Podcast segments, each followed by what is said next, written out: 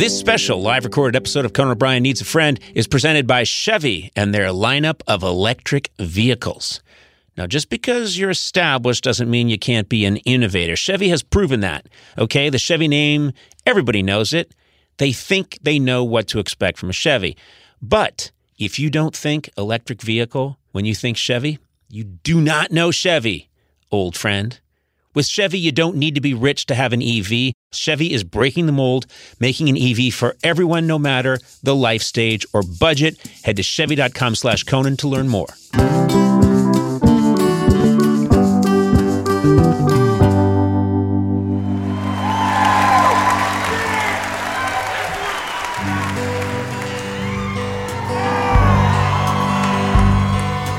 Fall is here, hear the yell, back to school and ring the bell.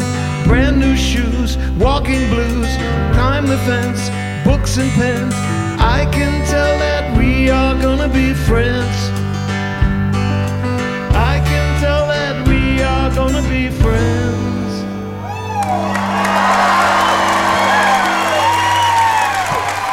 Ladies and gentlemen, please welcome the host of Conan O'Brien Needs a Friend, Conan O'Brien.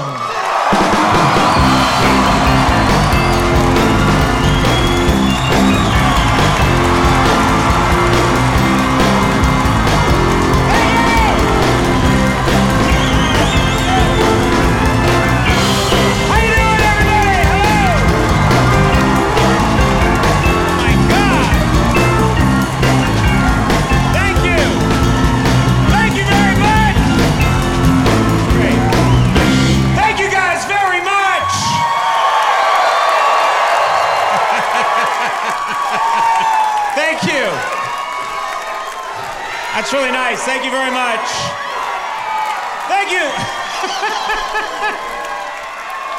You guys are making it harder and harder for me to pretend I don't have a friend, I have to tell you. I wish I could find a friend. There's 35,000 people cheering. Wow, that was incredibly nice. Thank you so much. This means the world to me. Thank you.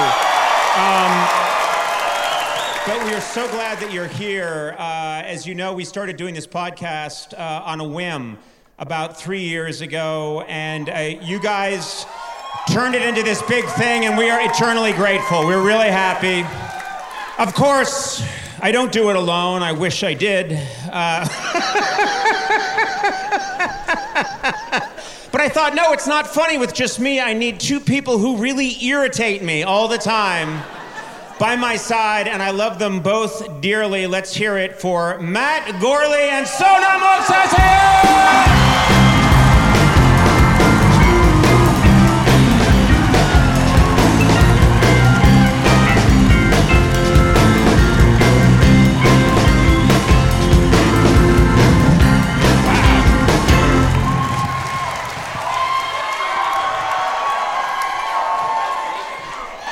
Is incredible. Uh, I just want to ask quickly because I know that um, this is a big. Uh, this has really changed your lives a little bit, right? Now, uh, uh, I mean, Sona, when Wait, what? you had a very humdrum existence what? Before I showed up, and then I um, cast my magical beam on you, and then whoa! Suddenly, wherever you go, Huh? What? no, you get recognized a lot, do you not? Uh, yeah, I do. Yeah, Yeah, yeah. I do. I um, wait because of the podcast or because of uh, No, because you're a great assistant. No. hey, aren't you that assistant that really does a pretty good job? Yeah. I read about you. Go pick up my dry cleaning. No, you. Yeah, I do. This Yeah. is exciting. You have a very rem- uh, memorable voice, and people recognize you. Yeah, but I don't. I mean, would I say you ch- you changed my life? The best thing that ever happened to you. Oh, no. and, And and you're married with children. I'm still. Every night, don't you, you? You're little babies, don't you say to them? And then I met the greatest man ever, Conan no, O'Brien. I've n- never said that in my whole life. Good ever. night. Nope. Nope. Nope, Nope. Nope. Nope. do Nope. that? No. No. No. No. No. yeah, no. you're right. They'd get too excited, and then they wouldn't go to sleep. No. You know him? Ah! Do they? They don't speak yet. They're 10 months, right? Yeah, they're 10 months old. They don't they don't know who you are. So They don't I- think that's possible. No, Uh, they I have absolutely no idea who you oh, are. guess I they think live under a rock. no, I Um, think I think they've seen you and they're scared of you. You're the whitest person they've ever met.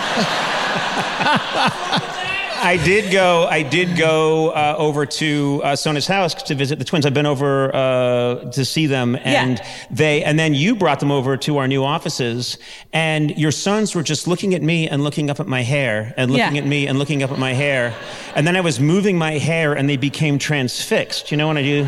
Yeah. Oh my God. I was doing that. Well, now you're transfixed. Now I am. You're, you're drooling like a baby. Because your head and your hair are in two different municipal zones. It's broken. Yeah. Th- no, don't touch it. No. It's held on with Velcro. Matt Gorley, how are you? It's good to see you. I'm, I'm well, thank you. Thanks Yeah, for you look terrific. And Matt is the magician behind the scenes who uh, makes the madness come together. You really do. Thank, thank you. And yet, still, I do nothing but insult you and belittle you. Yeah, you have changed my life in that way. yeah. No, before you met me, you were never insulted so often. Yeah, it's really different. There you go. Yeah. Changed your life. You've made me a shell of a human being. There you go. Yeah, you do break down the people you work with. Yes, yeah, I do. Yeah, you do. It's a service I provide. Um, no, I am very excited. Uh, we have a terrific guest. We'll get to that in a little bit. Uh, Right. And we're going to have a lovely time tonight. And I love, it's so funny to me that when we started doing the podcast, I was doing a TV show and had been doing one for many, many years. And then I thought, I want to do something completely different, a departure. So I started, we started just in a little room, the three of us doing the podcast. And it felt so different. And then it started to grow and grow and grow. And then they started to say, Hey, um, you know what you could do? You could, uh, actually, we could start shooting it and having some of it on TV or, you know, footage. And I'm like, okay. And then they said, you know what you could do? You could start doing them in front of an audience. And then they said, if you got the audience, you should get the band. And I'm like, okay. I am right back where I fucking started. yeah. I mean, how how is this? I swear to God, if I became, you know, a podiatrist, they'd be like, "You're a pretty good podiatrist. You're pretty good. Yeah, you're a good podiatrist. You know what would be good if we had a couple of people here just watching you."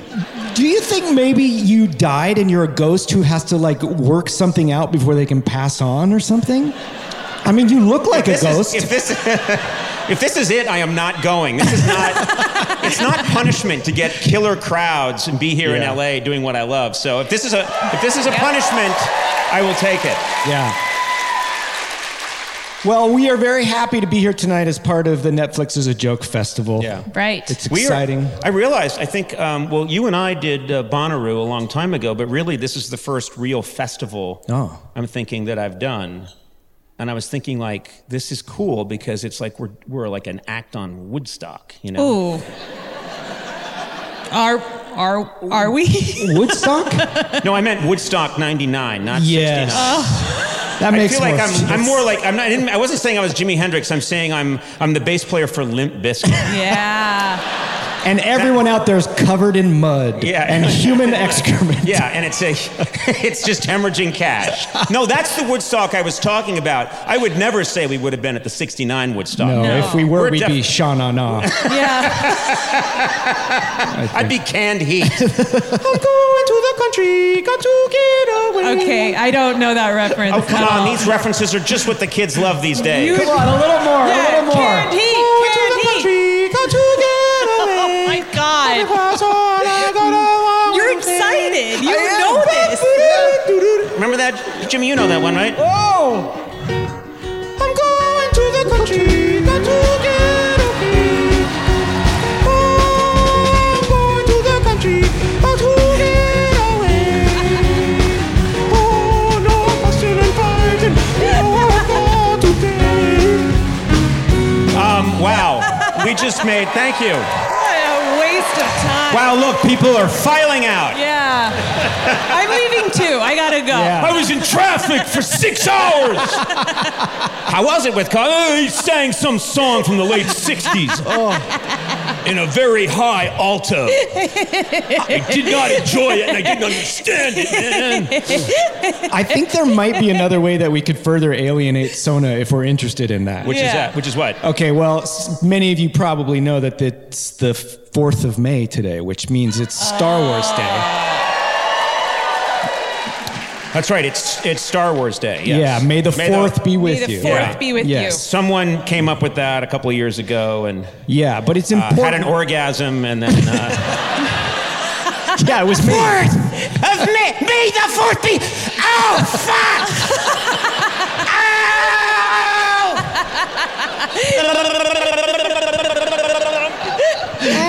Missing contact, everyone I know. We've started moving. It was Matt. Did you have a camera in my room? See, it's like the forest, but it's the fourth. So, the reason that we bring this up is that some people might not know, but you are technically in the Star Wars canon. You are officially part of the Star Wars universe. This uh, we were doing a week of shows in San Francisco. I don't know, 12 years ago. Yeah. And um, one of the guests was Mr. George Lucas. Heard of him. And he came on the program, and then as a like a nice gesture, he said, "Conan, from now on, there's one, there's a character that hasn't been named." yeah, Admiral Motti, but he didn't have a full name. Okay. Well, Boy. all right. Yeah, I'm just look. I'm just stating the. F-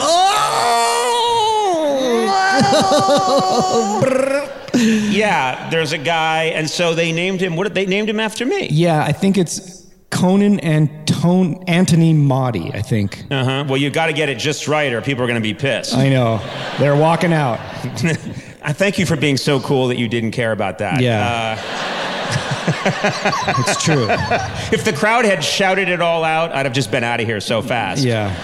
Conan Anthony Motti. Um, and then, uh, yeah, and I guess that's a big deal. I've had uh, Star Wars people, um, you know. Star Wars people. But like a like a stormtrooper or no, Ewok? like people that come up that are into that stuff say, You're in the canon. Yeah. And I go, Yeah, okay, you know, Yeah. good for you. Right. But And then I, I, I, let- I do this to them and they get really mad. Oh yeah. May the Yoda be with you. And they're like, No! It's not it, man! So I am also in the Star Wars canon through a What? weird. Why? How, I'm well, sorry. It's, No, no offense, but no, I understand. I get it. it is right and proper that, that I am uh, part of you know any great canon. Well, that's What's your debatable, story? but you're right. I, I don't know that I belong in there, but I had two friends, Ben Acker, Ben Blacker, who wrote a young adult Star Wars novel called Join the Resistance, and it's canon, and they named a spaceport after my wife and me called Lund Gorley. hey. But wait a minute. So is this? No, Wow. Can I just Wow. say? I don't know how this is. I want it. I want it to be very clear when you're listening to the podcast. That was a very small portion of the audience. But the fact that anybody, that anybody applauded that is really but Wait a minute. something. But who, what is their right? Anyone can write a, a, a, a fantasy book on their computer and no, this was a this is published. This is canon. published how? What do you mean it's published? Published on a press.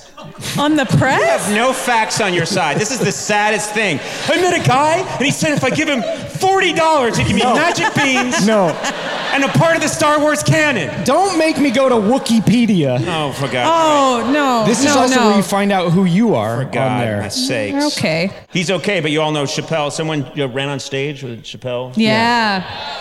And I, I, I before the show, uh, they, the people here working at Netflix said, oh, Conan, if you want, we'll put barriers up to, to, to protect you. And I was like, you've got to be kidding. By the way, right now, if someone ran up and grabbed your phone, I, I would not stop them. I'd give it to him. I'd give it to him. Um, anyway, uh, yeah. Well, that's congratulations. I'm glad Yeah. that someone wrote something. And My whole point for bringing this up was not, obviously, not to brag about that. No. It was to, to put it to Sona. Oh, that's right. You're not in Star Wars at all, are you? No. No, I'm not. Thank And you for are, telling Are you okay? Are you doing okay? Yeah. Do you, Yeah, I'm, fi- I'm in other st- stuff. What, what are you in? I'll tell you what I'm in. Hold on. My friend wrote a graphic novel uh, called Soul Kiss, and I'm a character, and someone kisses me, I die, and I get flushed down a toilet. Wow. Well, I guess Yeah. you win. You know, I'm not seeing that on Wikipedia. Hmm. Okay. No, you've uh, you've been it right, didn't you? Uh, you been on a reality show or something, didn't you? Wait, what? Oh, I don't know. Someone else had got No, drunk. I wasn't. know. I was. Uh, I was in the opening of a show when I was in second grade. I was t- saying the Pledge of Allegiance, and someone took my picture. oh my god! Saying it now, it sounds creepy. But I was. Uh, I was in an were- opening like credits. Wait, I don't understand. Why would you be? You were just saying the Pledge of Allegiance where? I was at school. I Oh, was, okay. And someone I took. thought you were just saying it out on the street, convincing people I belong in America. You know? Yeah. What? Well, you know. I was born Came here. here late. No, I was born in this country. I so was sure. born. I did not float here in a basket. So Well, yeah. a lot of different stories No, there's one story. floating around there. I was born in I Montebello. Rolling Stone magazine article said you came here, you floated here in a basket. Yeah, you said that to I know Rolling I said Stone. that. I yeah. said that to a reporter, and he wrote it down. Yes. Rolling Stone magazine that Sona Movsesian floated here in a basket after her father, uh, from the island of Armenia, after Not her an father island. saved her from a goat attack. Right. So that happened, and the Yeah. guy printed it. He printed it in Rolling Stone forever. Yeah. And one day my kids are gonna Google it and they're gonna be like, "Did you really float here in a basket?" And I'll be like, "Uncle it's more Conan." legitimate than his fake story about, you know. That's not a fake story. That's canon, and I will thank you to respect me. All right, let's move on. May the fourth be with you. Yeah. Yes. Yes. We uh, we we uh, we're here today to do this podcast, which we love so much, and of course, the biggest and best part of our uh, podcast, in my opinion, uh, is that we get these wonderful people to come on and talk to us. Um, our guest today uh, is someone I dearly, dearly love and admire, and uh, thrilled that this person is uh, joining us right now. I know it's a surprise, but I think you're going to be happy. Let's bring these lights down, shall we?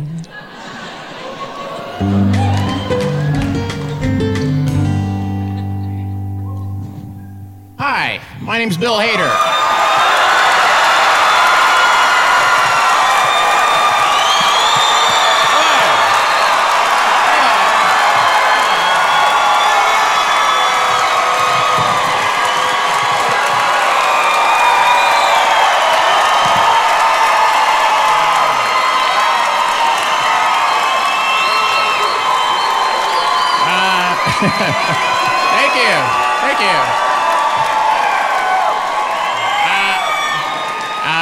feel thrilled about being Conan O'Brien's friend.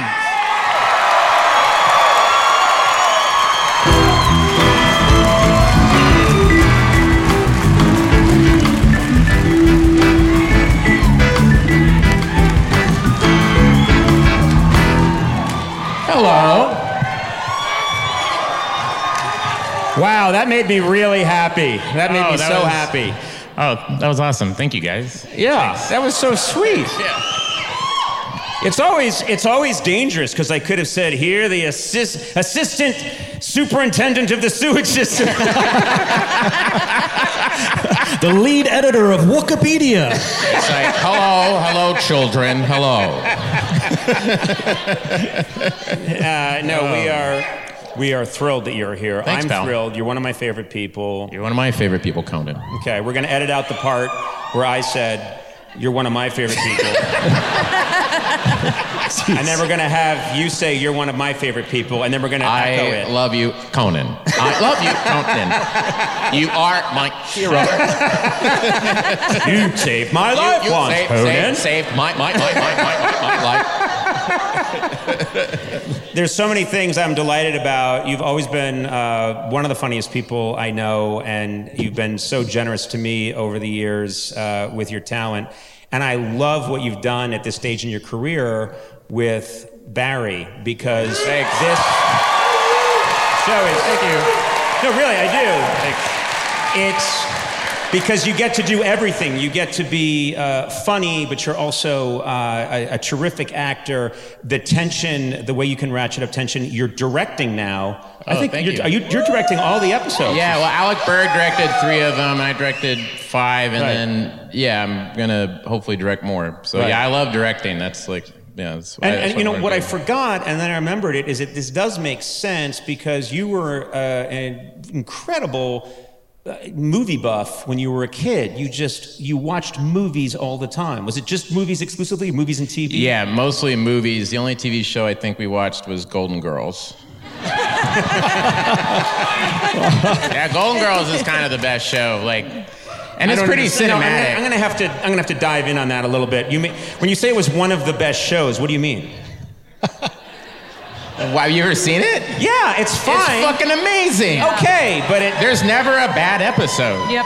No, I would say, I, I, you know what? It was on after school, and I would watch it, and I loved it, and I, um, I loved all those women. Yeah.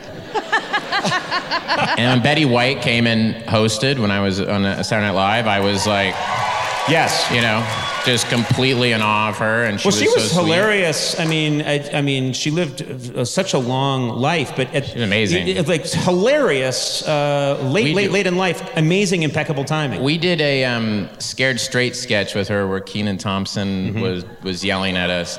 And I am a soft touch. I don't know if you know that. I laugh very easily on in sketches. I don't know if you guys know that. Mm-hmm. Yeah. Um, and uh, and so Kenan in that sketch would always mess with me. And then when we did it on air, she started doing it with him and I and I started like I was trying to keep it together and I started laughing and the minute they said you know you know cut you know we're moving to the next set she came up to me and she went I'm so sorry sweetie and I was like here's all my money here's everything here's my children what else you want I'll give it all to you no one's ever treated me like that before That blows my mind. I'm always forgetting that you grew up in Tulsa. Yeah. Right? You grew up in Tulsa. uh, uh, whoa Yeah. hey there's someone from Tulsa here Yeah. hey right on All right. us hey all right Yeah. You can't get back in. No. No. Uh, at the airport, they're like, "You been to you been to Los Angeles?" I don't think so. you got that LA on you. I can see it. Put them in quarantine. Show them some hee haw. well, did you? I mean, so you're growing up and you love. You're watching a lot of film. yeah, a lot of old movies, a lot of movies. Yeah, I just Did you there and watch fit in with the other kids? Yeah, I mean, I was all right, but I was kind of like, you know, you know, just kind of like, uh, you know, just kind of, you know, like a weird nerd. Like now, like what I'm doing now, that's how I talk to everybody in high school. It was, Was like, there- hey, do you have, I, look, that, hey. Was there pressure on you to play sports or anything like that? Oh yeah, yeah. I mean, in Oklahoma, that was a big deal. My dad, we played sport. I mean, my dad was very big at me playing basketball because I was very tall for my age. But it is the type of thing when you're like nine, they're like, you got to put some size on you. you know, you got to bilk you up. You know, and I'm like, this isn't for me. I'm gonna go watch Singing in the Rain. I remember. I don't know if you had this, but I had people telling me you gotta, you must play pretty serious basketball because I was tall. Yeah. And I was like, you know, there are other requirements. yes. They're like, oh, then Other you than must height. play a mean Frankenstein. Yeah. No. well, that I could maybe do. But it was just so funny. People would be like, "Oh, look at this guy." I bet you, you know. I bet you'd be an amazing. You're probably going to go to the NBA. Yeah, be just based on "What size." Yeah, just based on your height and nothing, knowing nothing else about you. I haven't even heard you speak or I haven't even seen you move. But here's a contract for the NBA, Here's a billion dollars. and you just get started playing the best basketball ever. And then I'd start to move, and they'd be like, Jesus fucking Christ. Ten minutes later, they're like, "What have we done? What did we do? We gave him so much money." I'll play your basketball. He looks like a marionette, and one of the strings broke. Yeah. Can't hold ball. the other thing you need to know is you need to care where the ball is on the court. Yeah, yeah. I, I, That was always a problem I I never had. understood that either. I was like, it could look nice in the stands. There's a beautiful woman wearing a pashmina in the front. I think she should be holding the bowl. Look at that. The orange and what she's wearing. That- And they're like, get him out of here. Did um, you know what amazed me is, and uh, you have so many talents, and then I find out that you came out to LA, and my assumption would be, and I think a lot of our of us just would assume that people would see a Bill Hader and right away think, "Oh my God, this guy's amazing." You were a PA for six years. Uh, yeah, I was a production assistant. Hey, we got PAs in here? You guys not getting a lot of sleep? Yeah, man, I would drive out, first one there, last one to leave. Right. I was I worked on a movie called Collateral Damage with Arnold Schwarzenegger, which was uh, if you get the DVD of that Listen carefully. and you go to the deleted scenes, there is a scene with Elias Koteas and Arnold Schwarzenegger, and and uh, I, as a PA, the guy who was supposed to play the uh, pilot didn't show up. And so they go, who can fit in this costume? And who's 6'2"? And they were like, well, Hader's 6'2". So I'm playing the pilot, and I turn around and I go, three or four hours, depending on the weather. And uh, So we can see that. We can see- "Uh, Very good. very, very good." you know what? He, I know you like this. I'll tell you. The first time I met Arnold Schwarzenegger, I, I was, I was, it was like five in the morning. As you know, as a PA, it's like base camp. Five in the morning, sitting there, and I see his trailer on. They're like, Arnold's not here yet, and I go, oh, okay, and I'm waiting, and then suddenly the door flies open, and there's Arnold Schwarzenegger in a bathrobe with a big goblet of something and a cigar. And it's just me. So I'm just like, and I see him, he's like 50 yards away, but I can see him go, and then he starts walking towards me, and he gets up to me and he goes, where are Jeff and Peter? And those, that's his hair and makeup guys. I go, I- will I'll find them. Uh, uh, hold on. And I'm looking for my walk, and he goes, find them. Show me your leadership capabilities.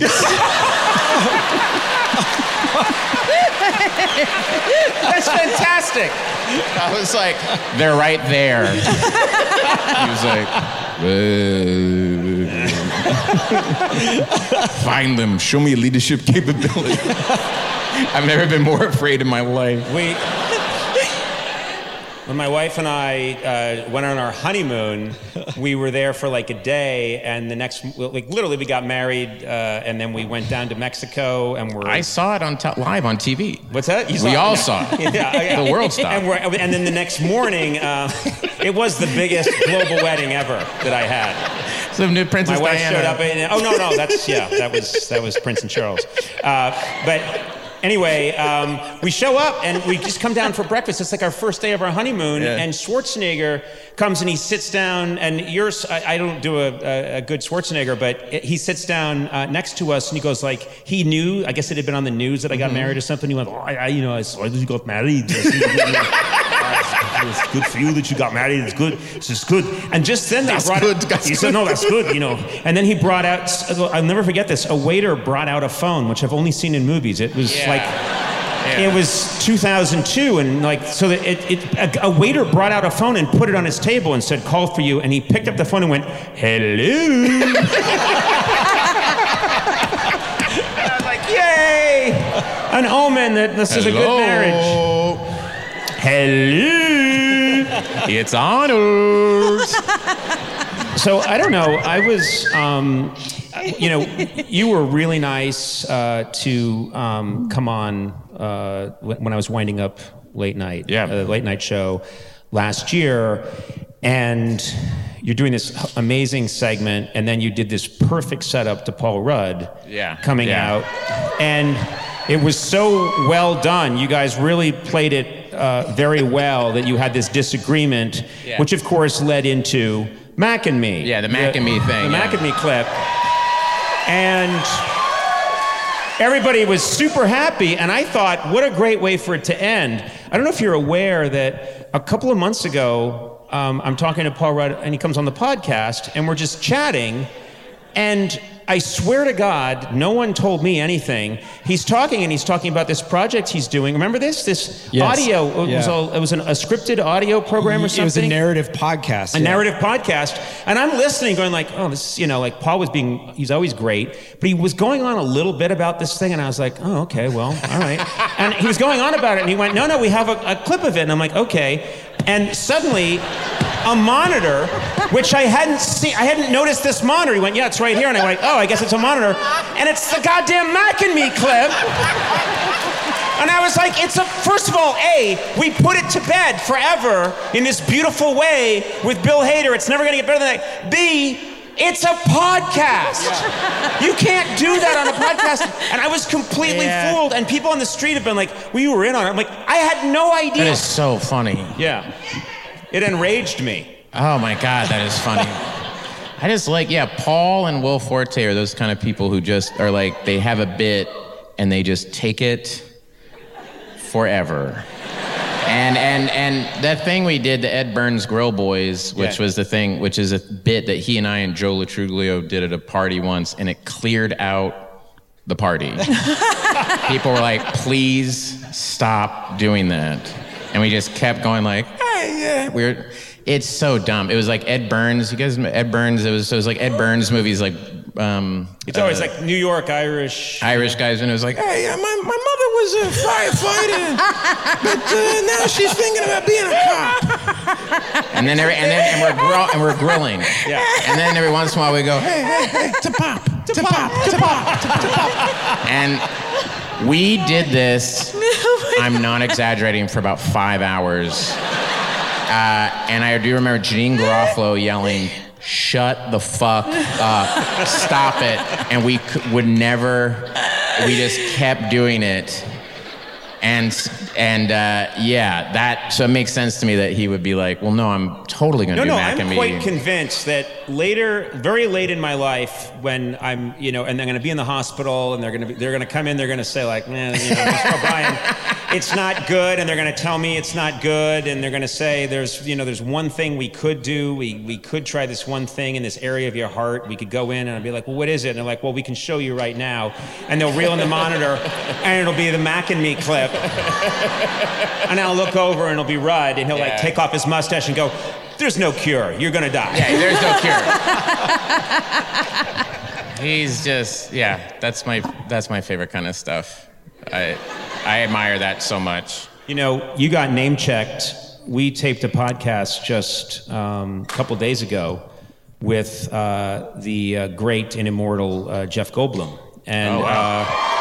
uh, and Jeff Goldblum was talking and, and and being so great and so Jeff Goldblumy. And at one point, he talked about when he first came to LA, and he said the celebrities you could see and and where you would see them in LA. And he's uh, you know a, he's uh, different. I think another click ahead of us in generation, or me anyway. So he was seeing. He was there ten years before I was, and he was seeing these great old stars. And he said, uh, "I saw Vincent Price at the Ralphs." Uh, the great, you know, uh, scary film star Vincent Price. And in the moment, I went, "Oh my God!" And Goldblum realized at the same time, the guy does the best Vincent Price in the world is Bill Hader. And on the podcast, it's not going to air till after this one.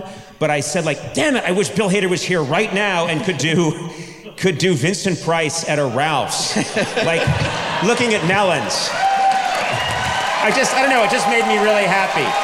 You don't have to. I'm not paying you. Well, now if I don't do it, I'm an asshole. Yes, yes you are. Oh, yeah, maybe. Yeah, he's like uh, comes up to someone there and he's like, uh, "I'm trying to make a lemon meringue pie, and I have most of the ingredients. But I was wondering if you. Why won't you look at me when I speak to you? You wait? Do you imagine if he did an Instacart and they showed up and it's like a fucking haunted mansion? yeah. And he's like, I know the house is a little bit on the nose. Oh, let's see, Miracle Whip. We have this. Where the hell are the marshmallows? I gotta be. I gotta get credit. My that Vincent Price that I did, guy, uh, uh, Charlie Grandy and and Matt Murray were like, "Oh, you should do Vincent Price." I was just new on SNL, and I didn't have one, and I kind of the who did a really great uh, Vincent Price was Dana Gould. Yes, yes. And Dana Gould does a great Vincent Price. Uh, so I have to give credit where I, and I, I met him and I go, I feel like I'm fully ripping off your Vincent Price, and he was like, "You are. you owe me money." No, he's one of the sweetest guys He's a ever, really nice and one of the funniest humans on the comedian. planet. One of the funniest humans on the planet. Um, I, uh, I'm glad that we, we got that, you know. no, it's good to address that because it's really good to pay. Like, I realize there's so much stuff that I picked up from different performers who aren't even alive anymore Yeah. when I was a kid. And I'm always saying, well, I'm just doing Johnny Carson's version of Jack Benny, which is Jack Yeah. Benny's version of someone in vaudeville I'll never meet. I mean, half the stuff I did at SNL, I could be like, okay, that's Phil Hartman, that's Eugene Levy, that's Phil Hartman again. Eugene, you know what I mean? It's just Right. like, yeah, it's all that stuff. Yeah. the um, you know I wanted to talk about something which is I think it would be and something a lot of people don't uh, probably discuss enough is that this duality between you're a performer you're this performer that chooses to be on Saturday Night Live pursues it and is really good at it yet you're an incredibly anxious person and, Yeah. and one of the things that I find really fascinating is that that is true of a lot of us I don't know what it is the people I knew in high school who were completely confident all the time and thought they were hilarious, Monsters. monsters. I went to school with Putin. He was just thought he was the funniest guy. Hello, Conan. Hello, Gordon. Uh, he was the one always setting the clock ahead 10 Yeah, minutes. yeah.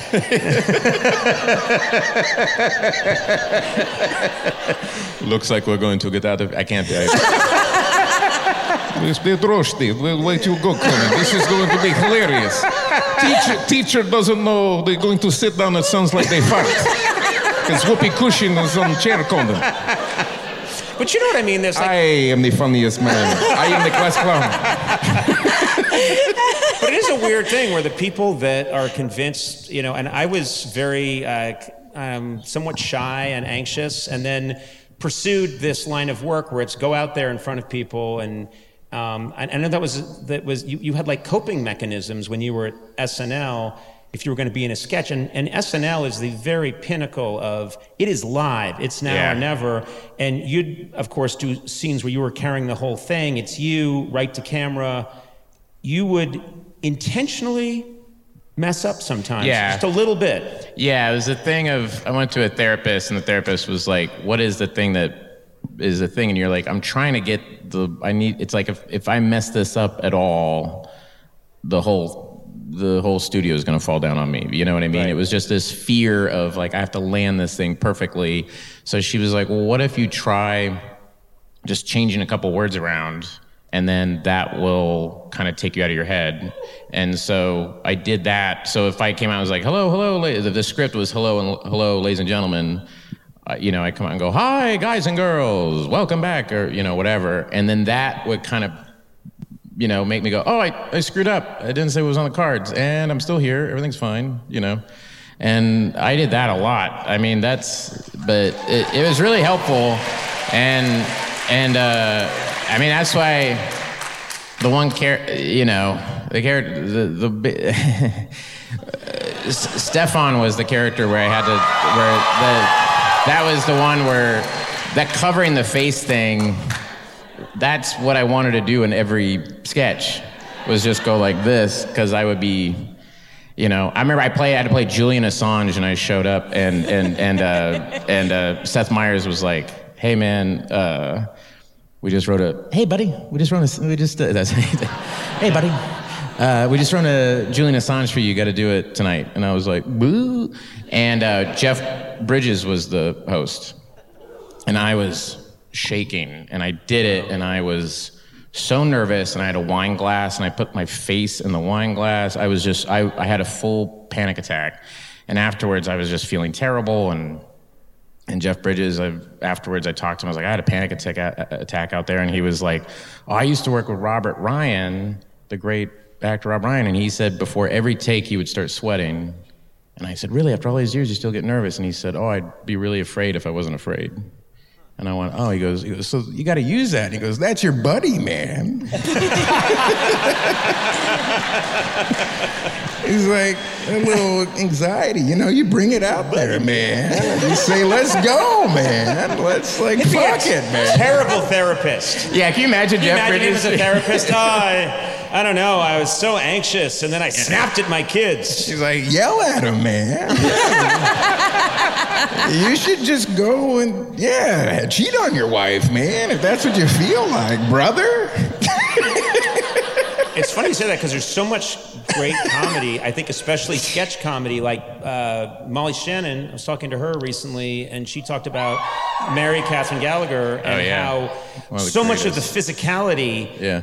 What comes from um, anxiety, just complete Yeah. anxiety, and the character is so anxious. But you know the, the stuff under the arms, Yeah. the smelling the fingers, the Yeah. explosiveness that, that it all came You can from. I'm- I'm, so scared that I want to blow out this way. Yeah, you, it, you can tell the hardest thing on SNL is to have to play somebody who is very calm. Like I had to do a lot of game show hosts, and they have to be very confident Yeah. and very calm, and it just sucked because beforehand I'm like, like having a full, you know, mental. I would go into the, there was a on uh, right by the big makeup room at SNL. There's this bathroom, and I would go in there after the meeting right before air and literally just just freak out. I would just have like a little, and it was this thing of like, let's get it out. But I learned, and it was kind of that Jeff Bridges thing and some other stuff I've been reading about it, is that when you push at it, it gets bigger. It's like a monster gnawing on your face. And when you go, no, get away, the thing gets bigger. Right. But if you just kind of like go, oh, there it is. Uh, okay. I have anxiety. And just saying like, oh, I'm anxious. Oh, I'm anxious right now. It kind of chills out, you know? I just did it backstage. I was like, watch it. When you guys started, I went, And I start pacing up and down the stairs, and I'm looking like down when- like this, and then I'm like, oh, I'm anxious. I'm anxious. I'm anxious. Why are they going on about Star Wars so much? What- I'm not in the canon. Who's in the canon? Who gives? What are they talking about? You'll be in the canon. For your tauntaun alone, you'll be in the Oh yeah, the Tauntaun impression. No, no, no. It's, you don't. I actually am BB-8. I, did, What? I, I do the voice of BB-8. That is you. Yeah, and Ben Schwartz, but That's I don't know what he does. But I yeah, and So all you I are do- in the canon. Yes, you are. Yes. Whatever.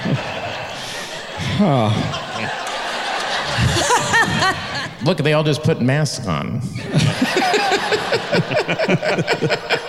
I like when people didn't have masks on for most of the show, and then late in the show, They just put went- one on. Oh boy, they're talking about this kind of anxiety stuff. I know I'm getting anxious. The um, no, but it's, I would think one of the things I've always found is when I'm anxious, I get anxious beforehand, and I people make fun of me, but I do I like stretch backstage and I get Mm-hmm. down low, and I'm you know it- you'd never think that I would need to do any of that. I'm not doing an act, you know, an athletic Yeah. event, but I need to do all these things to work out whatever the anxiety is. But then I find that getting in front of people and and performing uh, helps. Now that you're directing, I know you're writing, I know you're acting, but you're directing.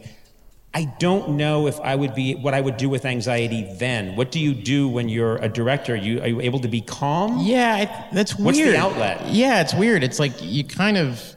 Yeah, it, it's strange that that doesn't stress me out as much as like this. You know, being like on a big. And I'm I'm fine now, but like the it's the anticipation of it. You know, it's the anticipation of coming out. You're like, I wake up this morning, I go, oh, I'm gonna go on Conan. We're gonna be at the Wiltern. Oh boy, you know, and I start. My heart gets a little, you know. But when you're directing, you're just kind of, you know, you're problem solving, and you have a very clear idea of what you want, and that can kind of take over. And then when you're working with great people like Henry Winkler and stuff like that, you just it's not that. It's really not that hard. Henry Winkler said that Henry Winkler said that because you are in, so heavily involved in the writing too, that he can see you sometimes Mouthing along. you're mouthing along the words as he's trying to act. Yes, it drives him nuts. It drives everybody nuts. All the actors on the show are like, please stop, because I'll be like, like, but what do you mean?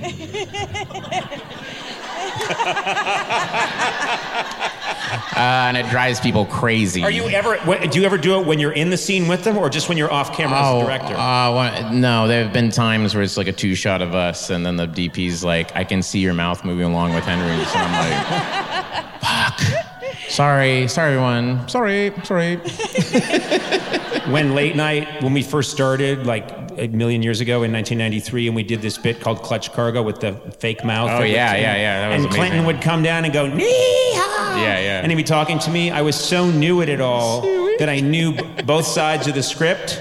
And I'm on camera, and he's going, Let me tell you something, Conan. And I'm going, and I was on. There was nothing we could do. Like it was airing, Yeah. you know. Uh, Yeah. People were saying you're saying the words along with Yeah. him, and I went, I'm just doing the best I can. Uh, Fred Fred Armisen to mess with me sometimes in SNL. He's one of my one of the funniest guys on the planet. He went, he, he's like he would mess with me sometimes where he under his breath. I don't know if he ever did it on air, but I feel like he did it dressed once under his breath because you have cue cards up. He would be reading along with your lines. so under his breath, he'd be like. Hi, uh, welcome to the show. And I'm saying it out loud. Welcome to the show, and I can hear him very slowly. No, going, wait, was he doing it to, to screw with you? Yeah. Oh, so it wasn't it wasn't a tick or anything. No, no, no. He was doing it totally to fuck with me.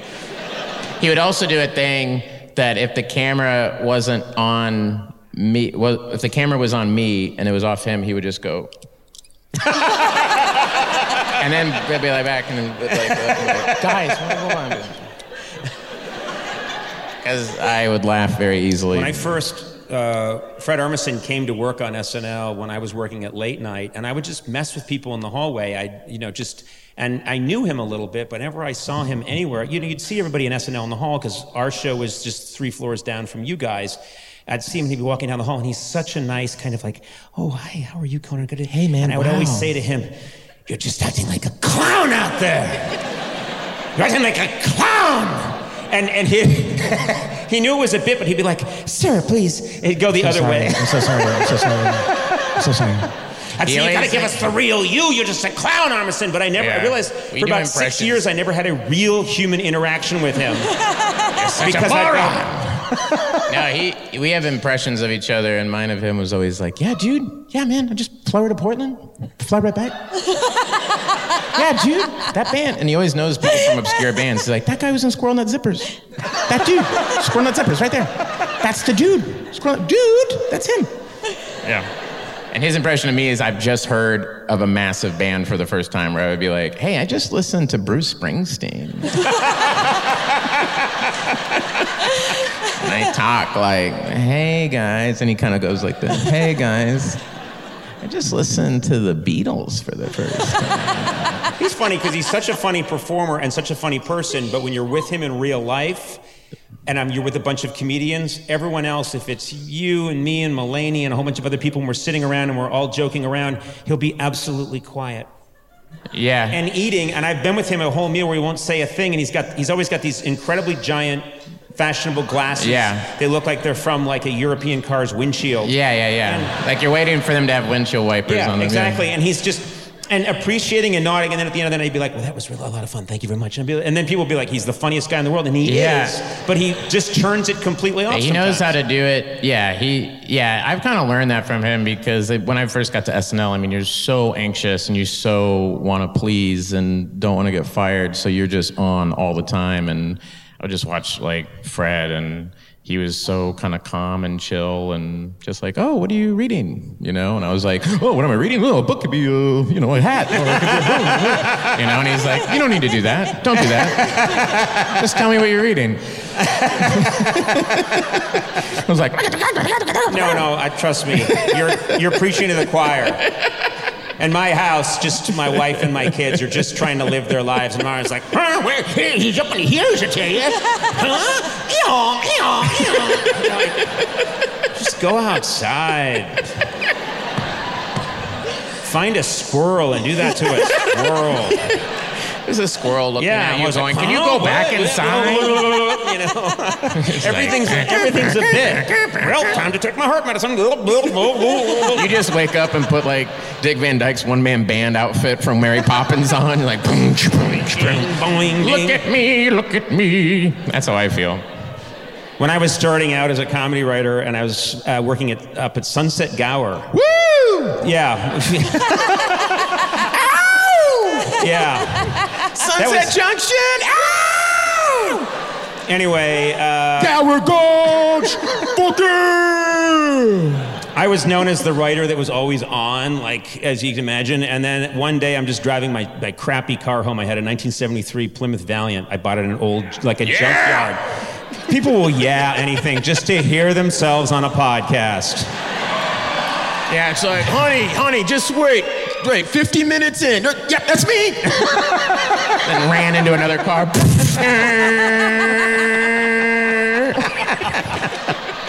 It's coming, it's coming. Look at the road. Quiet.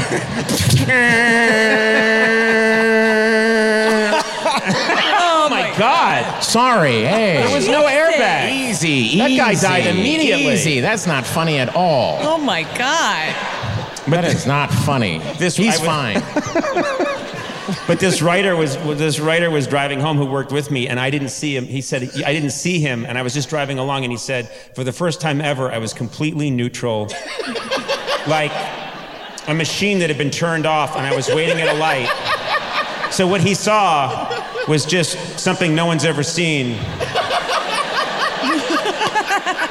Which is a Conan O'Brien that doesn't have anybody around him to stimulate that sad part of him that he never got from his father.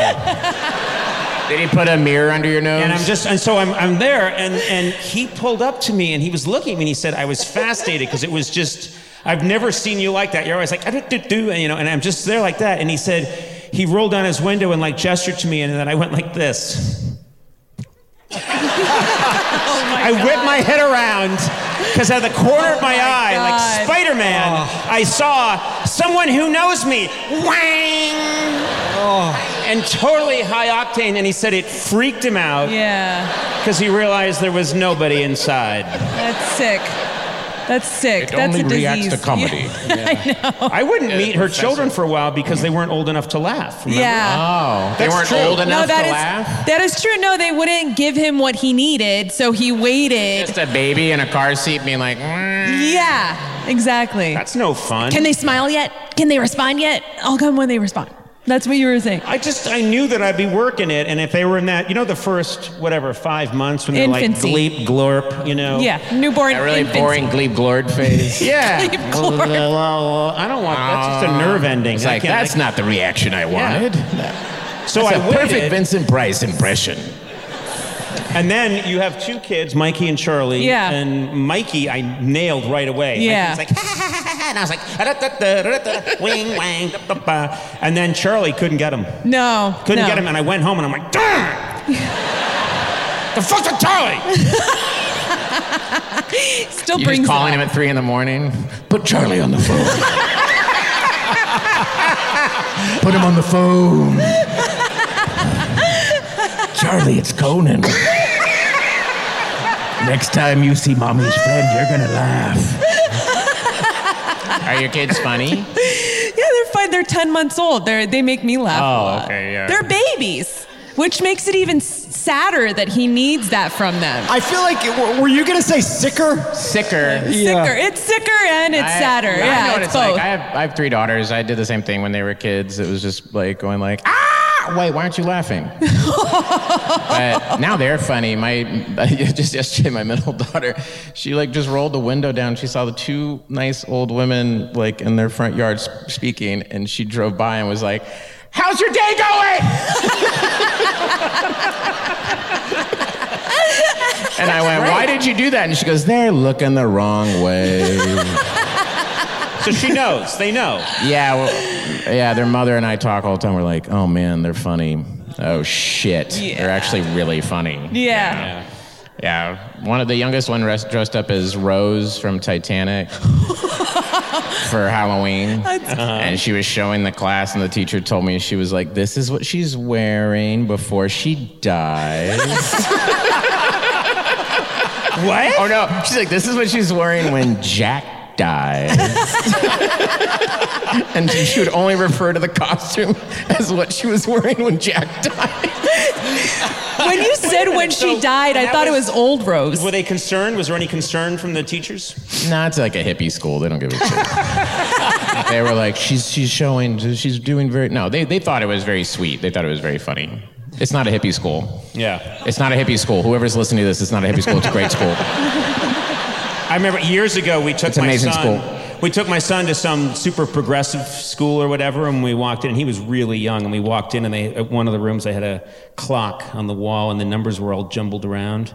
And um, my son was looking at it, and uh, he said, "You know, what's what's that all about?" And the, the teacher went, "You- "Time, man." Oh no! Oh no! doesn't really. My son was like six, and it doesn't really matter. And my son went, uh huh. And he turned around. He went, clock should tell time. The clock should tell time. Let's get out of here.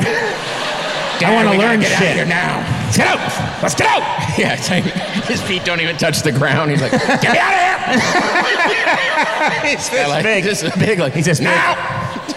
The interview is over! This is the same son that, said to my uh, my wife and I, uh, you know, once just years and years ago, I'd like to make, uh, I'd like to try and make some money. We are like, that is terrific. That's terrific that you'd like to make some money. So you know what we could do is in the morning they they throw the paper and you know whatever in front, and you could bring it into the house, and that's going to be fifty cents. And this if you do that, that'll be fifty cents. And if you this will be fifty cents. And he said, "Come on, I'm talking real money here."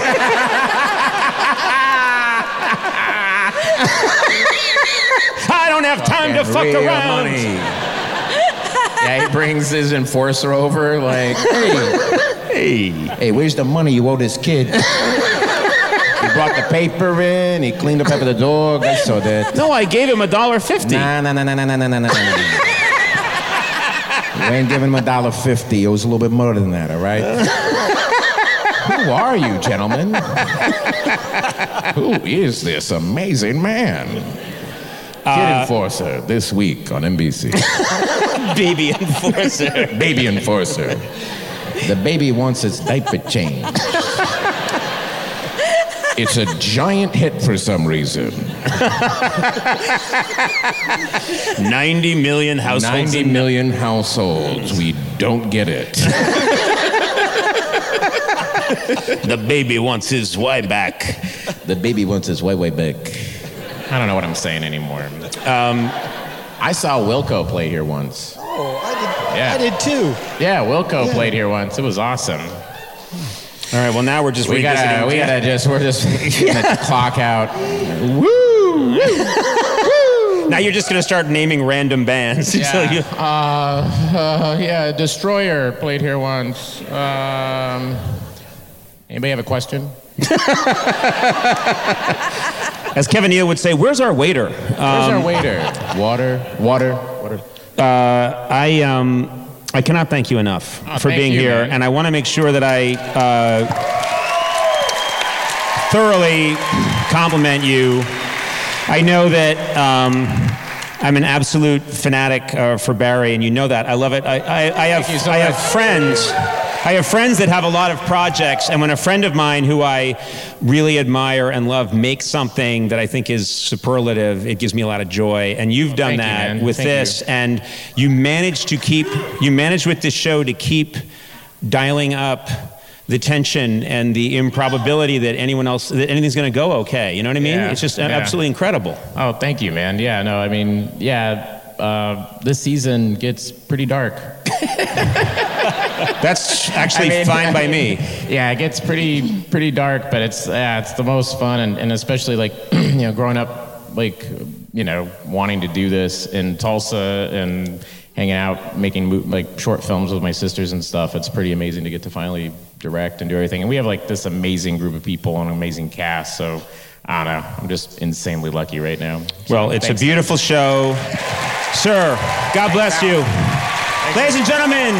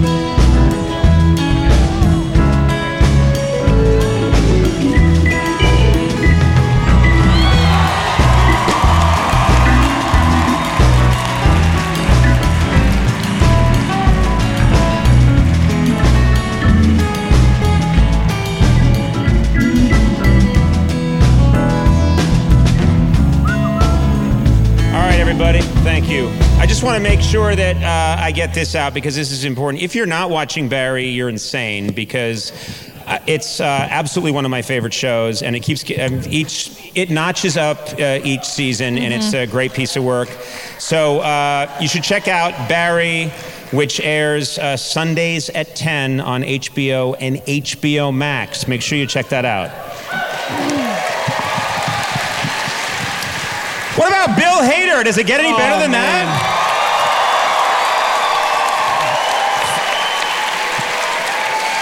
Funniest guy. No, he's he's just uh, he's such a talented guy, but the ability he has this ability to be so hilarious, and then uh, as a creative force, you know, he's so multi-talented. I think that's uh, amazing. And then to come out here and then and then be vulnerable and tell us. I, to me, it's like a theme of this podcast. Sometimes is I want people to know that the people that you're watching who you think probably don't have the same anxieties you do, everybody has those. Every single person has those. And you need to know that. That's important. Yeah. Yep. Except me, of course. No. Yeah, yeah. You're very There's- even keel. There's nothing inside. Ooh. Listen, I know we've had a lot of fun here tonight, but we have to get down to uh, some business here and pay some bills. Got to pay those bills. Yeah. It's important. Okay, this is important. We're excited to have Chevy as our sponsor Chevy? for tonight's show. Oh, wow. With Chevy's new line of electric vehicles, including the Bolt EV, the first ever Silverado EV, and Oh, ma- coming soon the Equinox EV. Guess what? My favorite car name ever, truck name ever, Silverado. It's Oh good. boy. They must have, when they realized no one else had taken that name, they must have high fived each other until they all died. so these are the electric ones. That's right. It's their whole line of new electric vehicles, and they are at the forefront of innovation. Well, let me, first of all, I think, uh, yes, they are innovating. I think we could innovate as well. What, how so? I think we need to be drastically innovating constantly on the podcast to make sure that we change and grow and stay ahead of our audience. What do you suggest? I think I should. Uh, you should surprise me with a wild animal in the middle of every episode. Oh. Like, like not this. a large bear, but a young bear that's not as quite as strong as me, but could still hurt me. Okay. And you just launch it at me halfway through the podcast, and I have to fight it. I have to fight an animal or a mountain lion or a bobcat. And people would hear that and they would wonder every week, yeah, I like Jeff Goldblum. I'll listen to Jeff Goldblum. Or, yeah, you know, Mulaney. I'll listen to Mulaney. Or, you know, uh, Tig Notaro. I want to hear this Tig Notaro. Wait a minute. I want to wait and see what animal they throw on Conan that he has to fight off. There's a real chance that you could die. I was gonna say you would die the first time we did it. You can't fight animals. Like no, what- what are you saying? Yes, you can. Oh, sorry. Yeah, that's a good idea. No, oh, come on. No, I'm serious. No. I'm sorry, I don't mean to interrupt, but I'm actually getting some information that that there's more info to be had on Chevy, and it comes from one of our producers here that we're not really getting to the nitty gritty like we should have. So let's bring that person out. All right. as a producer, I guess. Yeah. Well, if it isn't Jordan Schlansky. Jordan, you have something you want to say about the podcast? Yeah, listen, this is an advertising segment, and rather than promoting your own self interest, your simple assignment was to mention that after 100 years of innovation, Chevrolet has taken some of their most popular vehicle models and made electric versions. And it's all based on their Ultium battery, or in the original Latin pronunciation, Ultium. And in fact, That's just not true. In fact, the ancient Romans, who spoke Latin and favored innovation themselves, would likely have appreciated the extended range of these vehicles because, like Chevrolet in 80 countries, the ancient Roman Empire covered a lot of area, centered, of course, around Rome and the Colosseum, or as it was known back then, the Amphitheatrum. And you. Why does it always go to Italy? It always goes to Italy. Wow. Why? Okay. We could be talking about anything, and we're in Italy within eight minutes. You, in particular, should be thankful for the idea of innovation because if we were still living in the Roman Empire, your desperate needs for attention would likely have found you fed to the wild animals in the right, amphitheater. Oh, that's what you're after. That's my dream. Now, while I myself, as a deep thinker and philosopher, would likely have flourished and spent my days eating large quantities of cacio e pepe pasta, one of the four famous Roman pastas, along with carbonara, amatriciana, and gricia.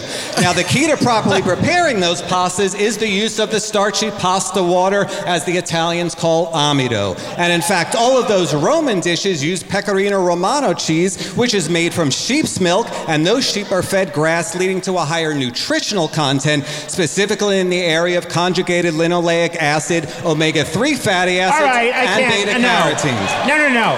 Uh,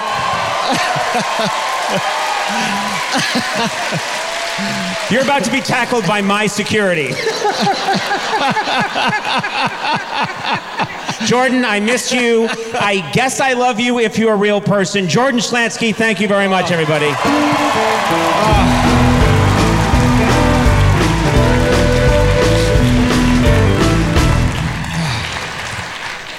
My God, I, I don't know what to say about you, about that man. I don't. I, I'm not lying. I don't know what to say. Yeah, I don't either. I just want pasta. Yeah. yeah.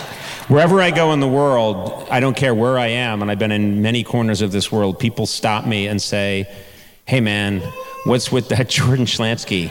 They want to know what his deal is, and Yeah. that's him. That Do you is- think that they stop him and go, "What's with that Conan O'Brien"? No. No, they don't. okay. Well, we like to keep things a little close to the recorded version of the podcast, and often with that podcast, we check in with the people, the listeners, Yeah. by listening to some voicemails. Mm-hmm. So we're right. gonna We always listen to voicemails, and then I answer their question. Yeah. so we're gonna press play on some voicemails right now and hear from actual listeners. Okay. Okay. Let's uh, begin right now, and I'm going to try and imagine what the person who left this voicemail looks like. Okay, this will be amazing. Picturing someone. yes. Hi. How are you? Hi, I'm Christine Leon from Tustin. From where?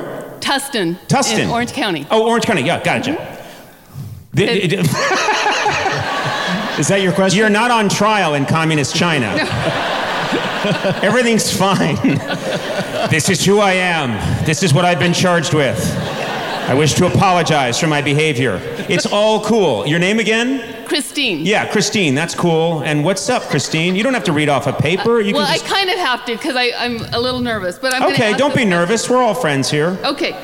So this is something that I've thought about when I listen to the podcast. I, I uh, like the way you guys interact with each other. Mhm. If you could create a mashup of the ideal person named Skonamat, name some of the physical and personal traits you would pull from each of your beings.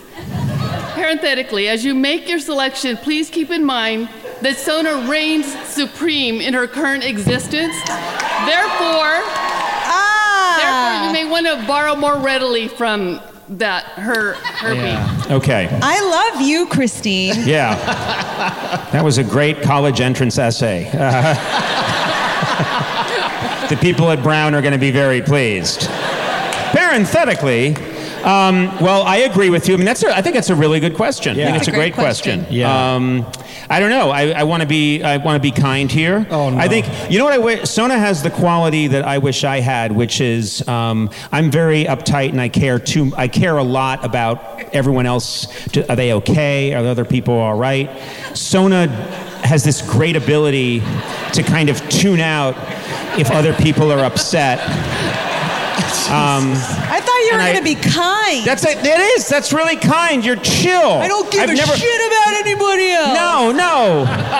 you have that. You you don't. You're you're relaxed. You like yourself. You're in tune with the universe. You're chill. You don't care about others like a, a Bundy or some other killer. Um, uh, no, I just think I really do. I think you have a great spirit. I would like your spirit of calm. Oh. I'd like to be able to, you know, be calm enough to, you know, take a few edibles before I went to bed at night. Yeah. Instead of the communion wafers I nosh. no. You're uh, you're quite handy. He's a handy gentleman. He's uh, not handsy. That's different. you can't be handsy anymore, but he's very handy. I've seen he builds amazing things around his home, cabinets, right, light fixtures. Um, I think you're very uh, you're you're a good guy who knows how to build things. Where's this going? We're so nervous when you say nice things about us.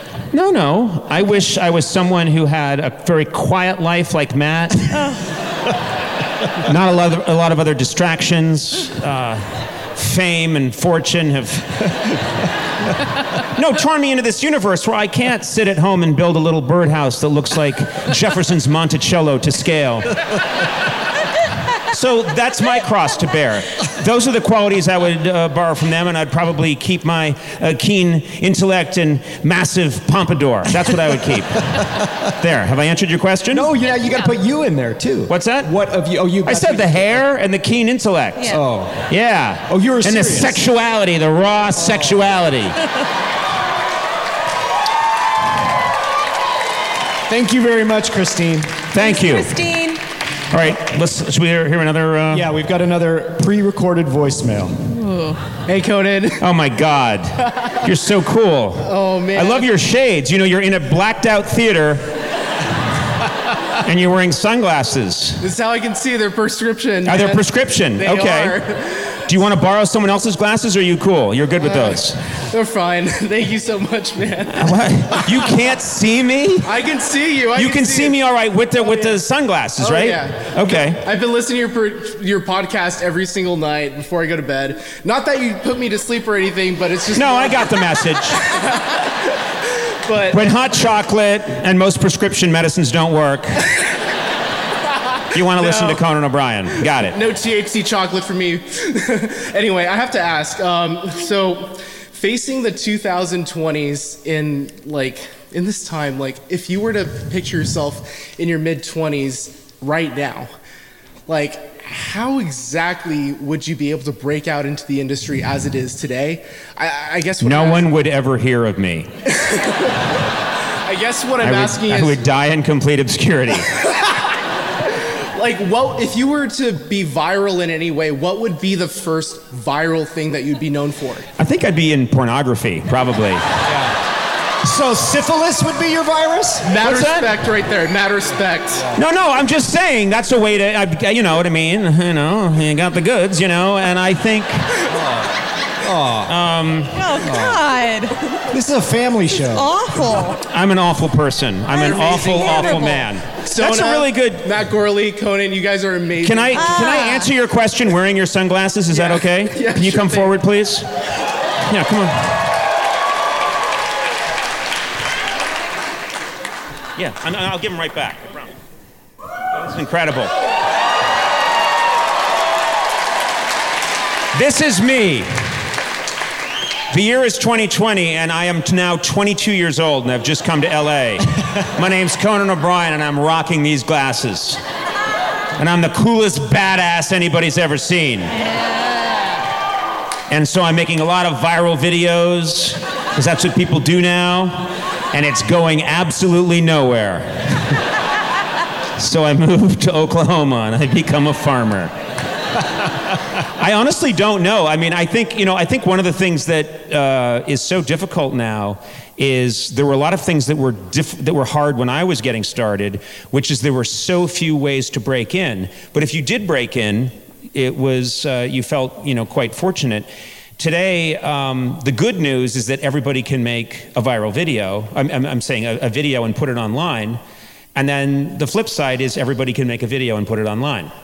So it's just the yin and the yang of it. It's a really tricky thing. So I do have sympathy. I, I, I admire and respect all. There's so many young people out there that are making really funny. My, my kids are constantly showing me stuff that's someone did on TikTok, someone did online, that's absolutely hilarious and brilliant. And it's someone who made it in their basement. Whether that leads to them you know, becoming uh, famous or a known person in the entertainment industry, I don't know. But I do think it's a huge advance that people can do that. And there's so much talent out there. Unfortunately, you got to really be patient and look for it because there's a lot of terrible, terrible stuff. and the good is the good is always rare. It's like the definition of really good work is that it's rare. So I, I, I think we just have to keep that in mind. But are you interested in being in this business? My next job is going to be a TikTok star. Security. Security's going to take you away now. We do not tolerate any TikTok stars here. You're going to be incarcerated. Do we have time for one more? Yeah. All right. Thank Time for one more? Yeah. Hey, how are you? Oh my God. I don't typically get starstruck, but I've been your fan since I was 12 years old. Oh, that's so nice. Cool. Um, Thank you so much. You are one of my three celebrity crushes. All my Please don't mention the other two. I'm not. I'm being serious because I've had people. I've had women come up to me and go like, "I swear to God, there's. I have a hall pass. It's you." And then they say the other person, and it crushes me. Okay, okay. It just crushes me. So I don't want to hear who they are. Let's not cloud our fantasies with those miscreants. who needs them?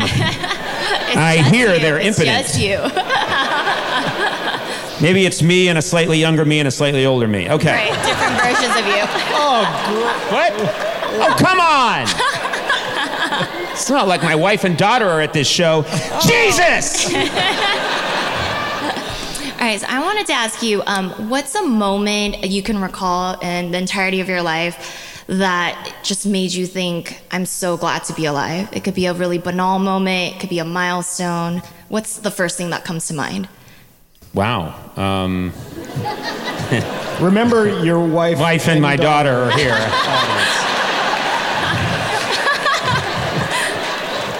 You know, the first time I saw my wife and then envisioned my eventual daughter, I knew it was good to be alive. Good answer, good answer. That's number one, okay? Now I get to go home. Now that that's out of the way. I get to go home. That's the important thing. No Days Inn again for me.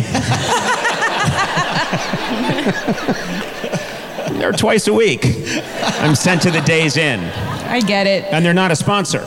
Um, I get there in my Chevy. Uh, I, you know, I have to say, I'm, it's, I mean, I, I, such a profound question that I don't think there's one moment. I'm, I am good. I have, a, as they'll readily tell you, I have a ton of flaws, but I am a very grateful person. So um, I do. I remember one moment in particular stands out. I think I was 24 and I was working at Saturday Night Live, and it's Rockefeller Center, Christmas time, lights. I'm a kid. I have a job there. I leave. I get I hail a cab and I remember I rolled down the window and I just saw the tree and 30 Rock and knew that I worked there and it was Christmas time and we just wrapped up a show and I had a sketch on it and I my the overwhelming feeling I had was I won the lottery. This is pure luck. I'm so happy. You know, I was very grateful, and I remember then thinking, never be bitter. Just don't be bitter, because a lot of people have success. They really do. A lot of people have. Um, I think the most shocking thing to me in this business and, and just in the world in life is that I meet people that have had incredible good fortune and they're mad and they're unhappy and they think they got screwed somehow. And I can't tell you, there's so, we have a, a society that elevates these people and you, you, you see them on billboards and you see them in magazines and you think their life's so great and so many people are unhappy. And I just think it doesn't matter. You know, my grandfather was a policeman in Worcester, Mass., directed traffic, got $55 a week. And you know what? All he ever said was, I'm the luckiest person ever. And he just had that attitude. And um, he wasn't. I make so much more than that. And I wish he were alive, and I would tell him that right now. Do you realize how little $55 a week is? I bet you could stay at the I days want you- in for that. it's the first thing I'm going to say to him when I get to the afterlife. Do you realize how little that is? That's shit! Sir, you've got to leave heaven now. I'm not leaving heaven! anyway, that's a really nice question. I'm glad you asked it. That's a sweet question. Nice to meet you. you. Let's hear it for the two people that make our podcast so great Sona Movsesian and Matt Gorley. Yay, seriously.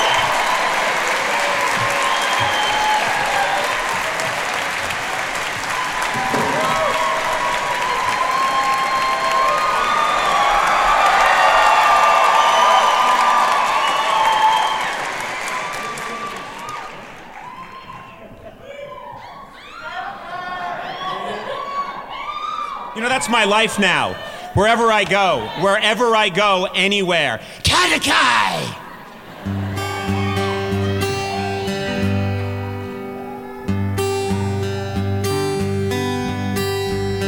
We're going to wrap things up now, but I want to thank you all for coming out and seeing Conan O'Brien Needs a Friend. And I do need a friend, and I love that all of you are listening to the podcast. It means the world to me. Let's take it on home, everybody. Fall is here, hear the yell. Back to school, ring the bell. Brand new shoes, walking blues. Climb the fence, books and pens. I can tell that we are gonna be friends. I can tell that we are gonna be friends. Walk with me, Susie Lee, through the park and by the tree. We will rest upon the ground and look at all the bugs we found. Safely walk to school without a sound. Safely walk to school without a sound. Numbers, letters, learn to spell. Nouns and books and show and tell. Playtime, we will throw the ball. Back to class, through the hall. Teacher marks our height against the wall. Teacher marks our height against the wall. Here we go. We don't notice any time pass. We don't notice anything. We sit side by side in every class. Teacher thinks that I sound funny, but she likes it when you sing. Tonight I'll dream I'm in bed. Silly thoughts run through my head about the bugs and alphabets. When I wake tomorrow, I'll bet that you and I will walk together again. I can tell that we are gonna be friends. I can tell that we are gonna be friends. You guys are great. Thank you very much for coming out.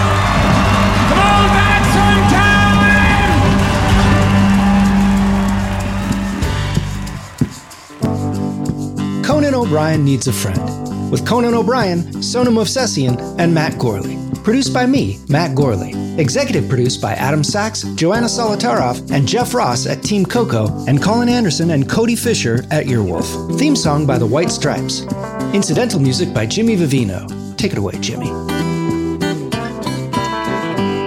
Our supervising producer is Aaron Blair, and our associate talent producer is Jennifer Samples.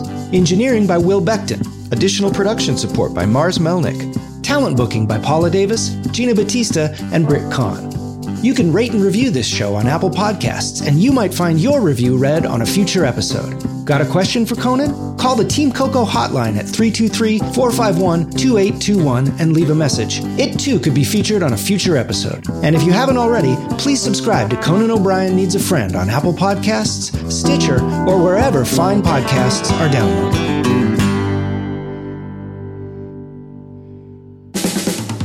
This has been a Team Coco production in association with Earwolf.